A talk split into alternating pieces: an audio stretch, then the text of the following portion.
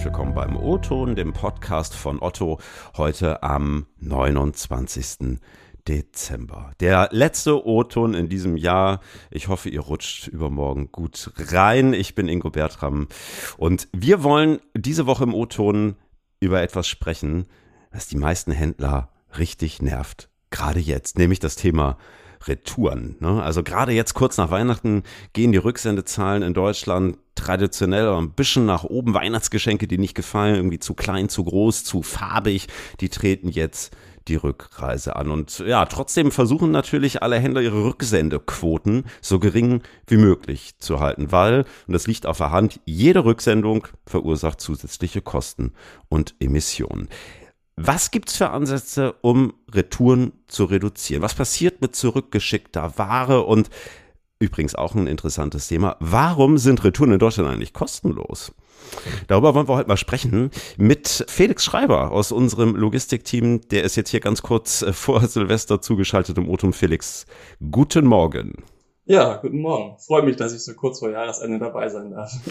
Ja, Felix, äh, schön, dass du hier bist. Ich freue mich. Ähm, ich habe es gerade schon gesagt, ne, Weihnachten liegt noch keine Woche zurück. So langsam fragt sich vielleicht der oder die eine oder andere, ob man nicht doch vielleicht noch irgendwie so ein unliebsames Geschenk zurückschickt. Sag mal, ist das eigentlich wirklich so, dass die Rücksendezahlen jetzt förmlich explodieren oder ist diese Rücksendewelle, von der man immer wieder hört, eigentlich Quatsch? Ja, letzt, letztendlich gehören die Retouren ja bei uns äh, zum gesamten Geschäftsmodell dazu und genauso wie wir einen wahren Ausgang, eine Welle vor Weihnachten rund um Black Friday haben, ist dann auch in dem gleichen Anteil wie sonst auch äh, eine Retourenwelle zu erwarten. Es ist aber nicht so, dass das jetzt anteilsmäßig übermäßig viel ist. Es ist einfach so, weil wir absolut mehr verkauft haben, kommt auch irgendwie was zurück. Und da wir aber auch anbieten, bis Ende Januar die Retouren zurückzuschicken, versuchen wir das natürlich dadurch auch ein bisschen zu strecken, dass wir nicht ganz so die Riesenwelle zurückkriegen. Ne? Mhm. Merkt ihr irgendwie jetzt so nach Weihnachten so einen Unterschied in den Dingen, die zurückkommen? Ist das irgendwie anders als sonst? Das hängt auch wieder davon ab, was wir vorher verkaufen. Also das, okay. was, äh, was sortimentseitig vorher verkaufe. Und das ist Richtung Weihnachten nicht zwingend jetzt irgendwie die, die Klamotten nur sind, sondern auch viel mhm. rund um Black Friday, viel Technikartikel merken wir schon, dass viel Multimedia-Technikartikel auch nach Weihnachten zurückkommen, äh, wenn es dann vielleicht nicht gefällt. Hm. Hast du selber auch was zurückgeschickt? Äh, ich musste tatsächlich auch schon ein Weihnachtsgeschenk quasi zurückschicken. Äh, das war aber auch nur eine Klamotte, die wir, die dann nicht passte und äh, okay. die vorher schon zurück. Ja. Ähm, grundsätzlich merkt man ja schon irgendwie, dass man, und du hast es gerade selber auch so ein bisschen erwähnt, ne, es viele Händler hier in Deutschland ja ihren Kundinnen recht einfach machen zu retournieren. Ne? Also äh, bei Otto eine verlängerte Rückgabefrist bis Ende Januar. Ihr legt teilweise sogar so Rücksendeaufkleber mit ins Paket mal Hand aufs Herz, führt das nicht dazu, dass man auch Menschen zum Zurücksenden verleitet?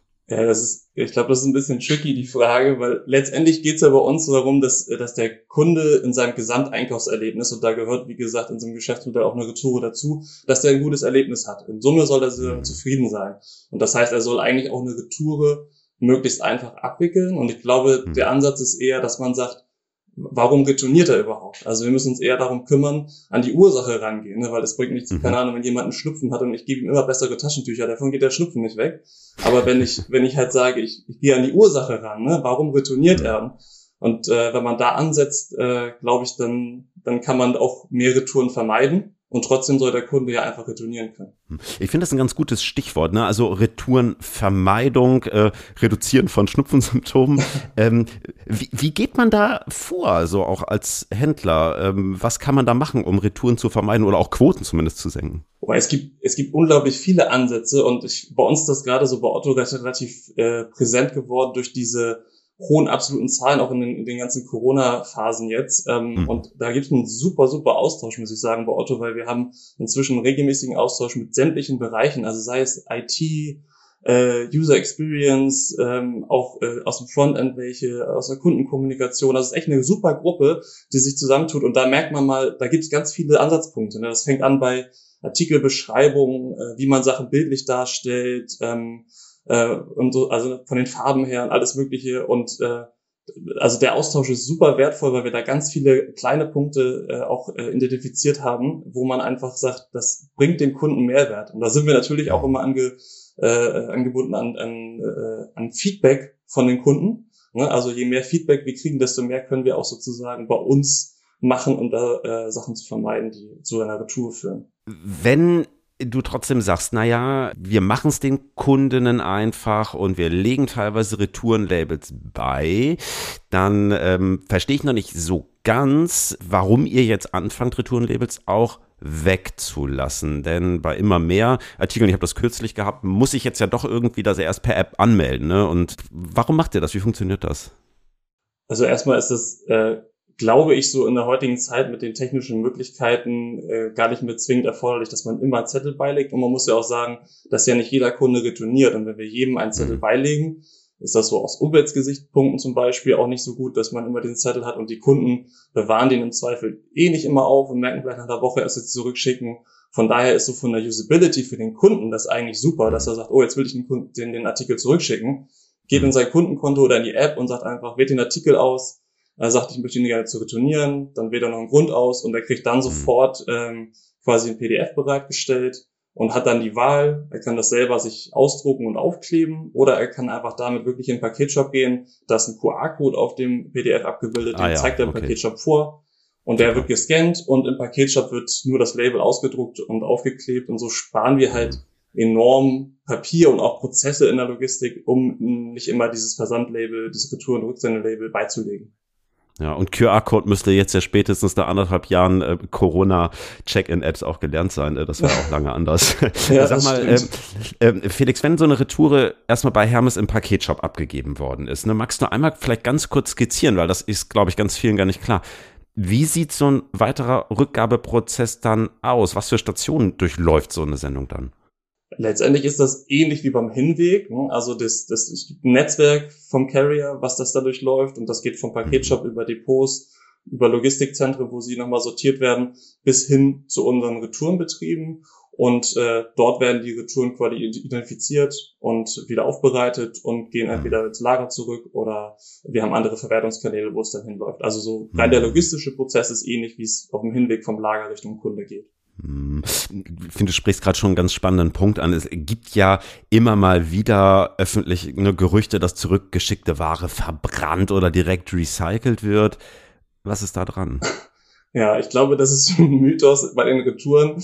Ähm, letztendlich äh, die werden die meisten Produkte, wenn es, äh, wenn es das zulässt, bei uns weiterverwertet. Das heißt, wir, was, wir haben wirklich Werkstätten, glaube ich, war auch schon mal ein Podcast drin, wo wir Sachen aufbereiten, gerade so die Multimedia-Artikel, die nochmal wieder neu äh, zurückgesetzt werden und die wir wieder verkaufen können. Also wir, mhm. und es gibt Zweitverwertungskanäle, wo wir B-Ware anbieten und es gibt äh, Aufkäufer oder Ware geht auch zum Lieferanten zurück und der bereitet sie auf. Also wir haben ganz viele verschiedene Kanäle, wo wir äh, die Retouren nachher wieder einschleusen. Äh, verbrannt wird bei uns erstmal gar nichts und äh, wenn, dann gibt es einzelne Artikel tatsächlich, die halt defekt sind oder so defekt sind oder tatsächlich beschädigt sind, dass wir teilweise auch verpflichtet dazu sind, die dann äh, ordnungsgemäß zu vernichten oder zu entsorgen. Ähm, aber das ist, wie gesagt, im Promillbereich, äh, was da okay. Geht. Ja. Ähm, jetzt kommt ja, wenn so eine Rücksendung an Otto oder auch an andere Händler zurückgeschickt wird, ja nicht nur ne, das, äh, die eigentliche retournierte Ware zurück, sondern ja auch Kartons oder Plastiktüten und so weiter. Also auch da stellt sich aber so ein bisschen die Frage, was passiert damit? Wird das verbrannt? Nee, auch das, ich glaube, da sind wir in Deutschland ganz gut aufgestellt, wird den normalen Recycling-Wegen äh, zugeführt. Äh, also da sind wir, sind wir natürlich auch dran gebunden und das machen wir auch. Ähm, und die werden dann auch wiederverwendet, ja. Okay, also wird dann quasi aufbereitet, um da neue, neue Verpackungen draus zu machen. Genau. Hm. Ich hatte es eingangs kurz erwähnt. Ähm, ich finde ja so eine Eigenart, in Deutschland, die aber, glaube ich, ganz, ganz vielen nicht bewusst ist, ist so diese Normalität, dass Retouren hier kostenlos sind. Ne? Also man nimmt das irgendwie so hin. Ich habe das selber mal gesehen, als ich in, in einem ausländischen Online-Shop bestellt habe, also EU-Ausland äh, wohlgemerkt sogar, und da mussten Rücksendungen bezahlt werden. Ist das nicht auch ein Modell für Deutschland, um auch so Retourenquoten zu senken? Wie schätzt du das ein? Auch ein schwieriges Thema. Also ich glaube, dass wir, dass man da auch immer sich so an den Wettbewerbern, an dem Gesamtmarkt orientiert. Ne? Also grundsätzlich kann man kann man im Laden ja, wenn man da was kauft, auch eine, eine Retoure kostenlos zurückgeben. Und mhm. ähm, solange es da nicht einen, erhöhten Druck gibt, wird es schwierig. Und ich glaube, man darf sich nichts vormachen, so ganz kostenlos ist die Retoure nicht, denn irgendwie muss dieses Gesamtgeschäftsmodell ja getragen werden. Das mhm. heißt, irgendwo ist das, ist das mit eingerechnet im Geschäftsmodell. Deswegen ist es ja auch so wichtig, dass wir vermeiden, dass überhaupt Retouren zustande kommen. Ne?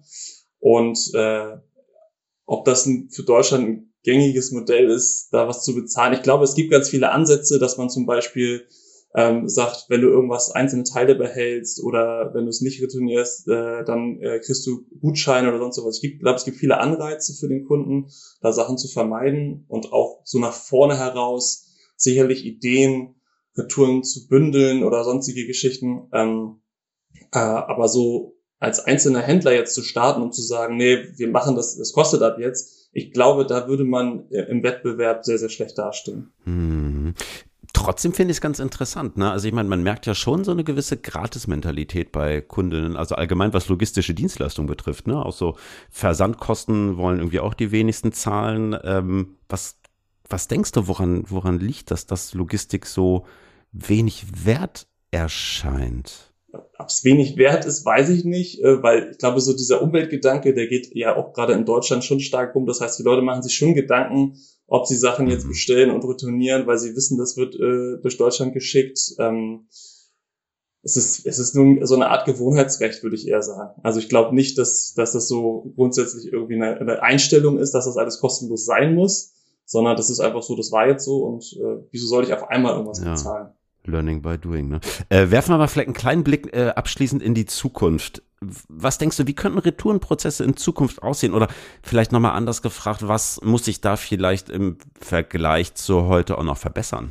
Ähm, ich glaube, wir müssen, wenn wir nicht, nicht die Ursachen komplett vermeiden können, was ich schon sagte, dann müssen wir halt gucken, dass wir hinten raus die Prozesse weiterhin möglichst schlank halten. Wir machen das heute bei Otto schon super, weil wir äh, teilweise Retouren, je nachdem, welche äh, Retourengründe dahinter stecken oder welche Artikel es sind, dass wir sie an verschiedene Stellen routen, möglichst kurze mhm. Wege einhalten und versuchen ja auch die mhm. Artikel wieder neu zu verwerten. Und ich glaube, da gibt es noch ganz interessante Ansätze, dass man zum Beispiel bestimmte Retouren direkt gar nicht mal wieder aufbereiten muss, sondern irgendwie übers Depot in der Region an den nächsten Kunden weitersenden kann.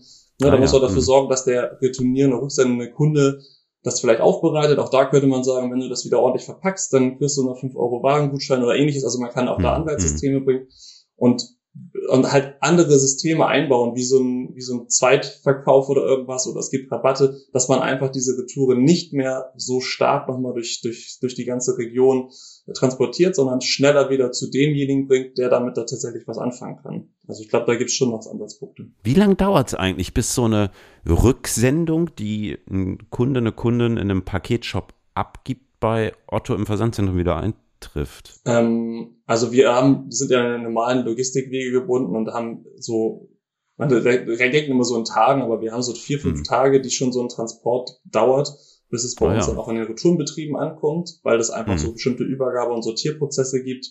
Äh, die können wir gar nicht groß beschleunigen. Mhm. Und äh, dann, äh, je nachdem, wir haben so Phasen, wo extremes Aufkommen ist, auch in den Retourenbetrieben, aber äh, eigentlich erfolgt dann nach sechs Tagen schon die äh, Gutschrift auch für den Kunden. Also es mhm. bearbeitet ist. Ja, sehr spannender Einblick, Felix. Ich drücke euch die Daumen, dass ihr das erhöhte Rücksendeaufkommen jetzt in den kommenden Tagen, also sowohl bei euch in der Steuerung als aber auch draußen in den Logistik- und Versandzentren von Hermes irgendwie gut managt. Und ähm, ja, danke für den Einblick, sehr interessant. Ja, sehr gerne, hat mich gefreut. Ja, liebe Hörerinnen und Hörer, das war der O-Ton nicht nur für diese Woche, sondern für dieses Jahr. Ich wünsche euch einen ganz tollen Rutsch ins äh, kommende Jahr. Einen ganz lieben Gruß vom gesamten Team von Otto Koms. Ihr wisst ja, Lobkritik und Anmerkungen könnt ihr auch äh, zwischen den Jahren gerne senden, entweder per E-Mail ingo.bertram.otto.de oder per LinkedIn. Wir hören uns im Januar wieder. Dann blicken wir so ein Stück weit in die neue HR-Kampagne und schauen mal, was die KollegInnen da machen. Und ja, bis dahin habt einen guten Rutsch, guten Start ins neue Jahr und bis nächste Woche. Tschüss.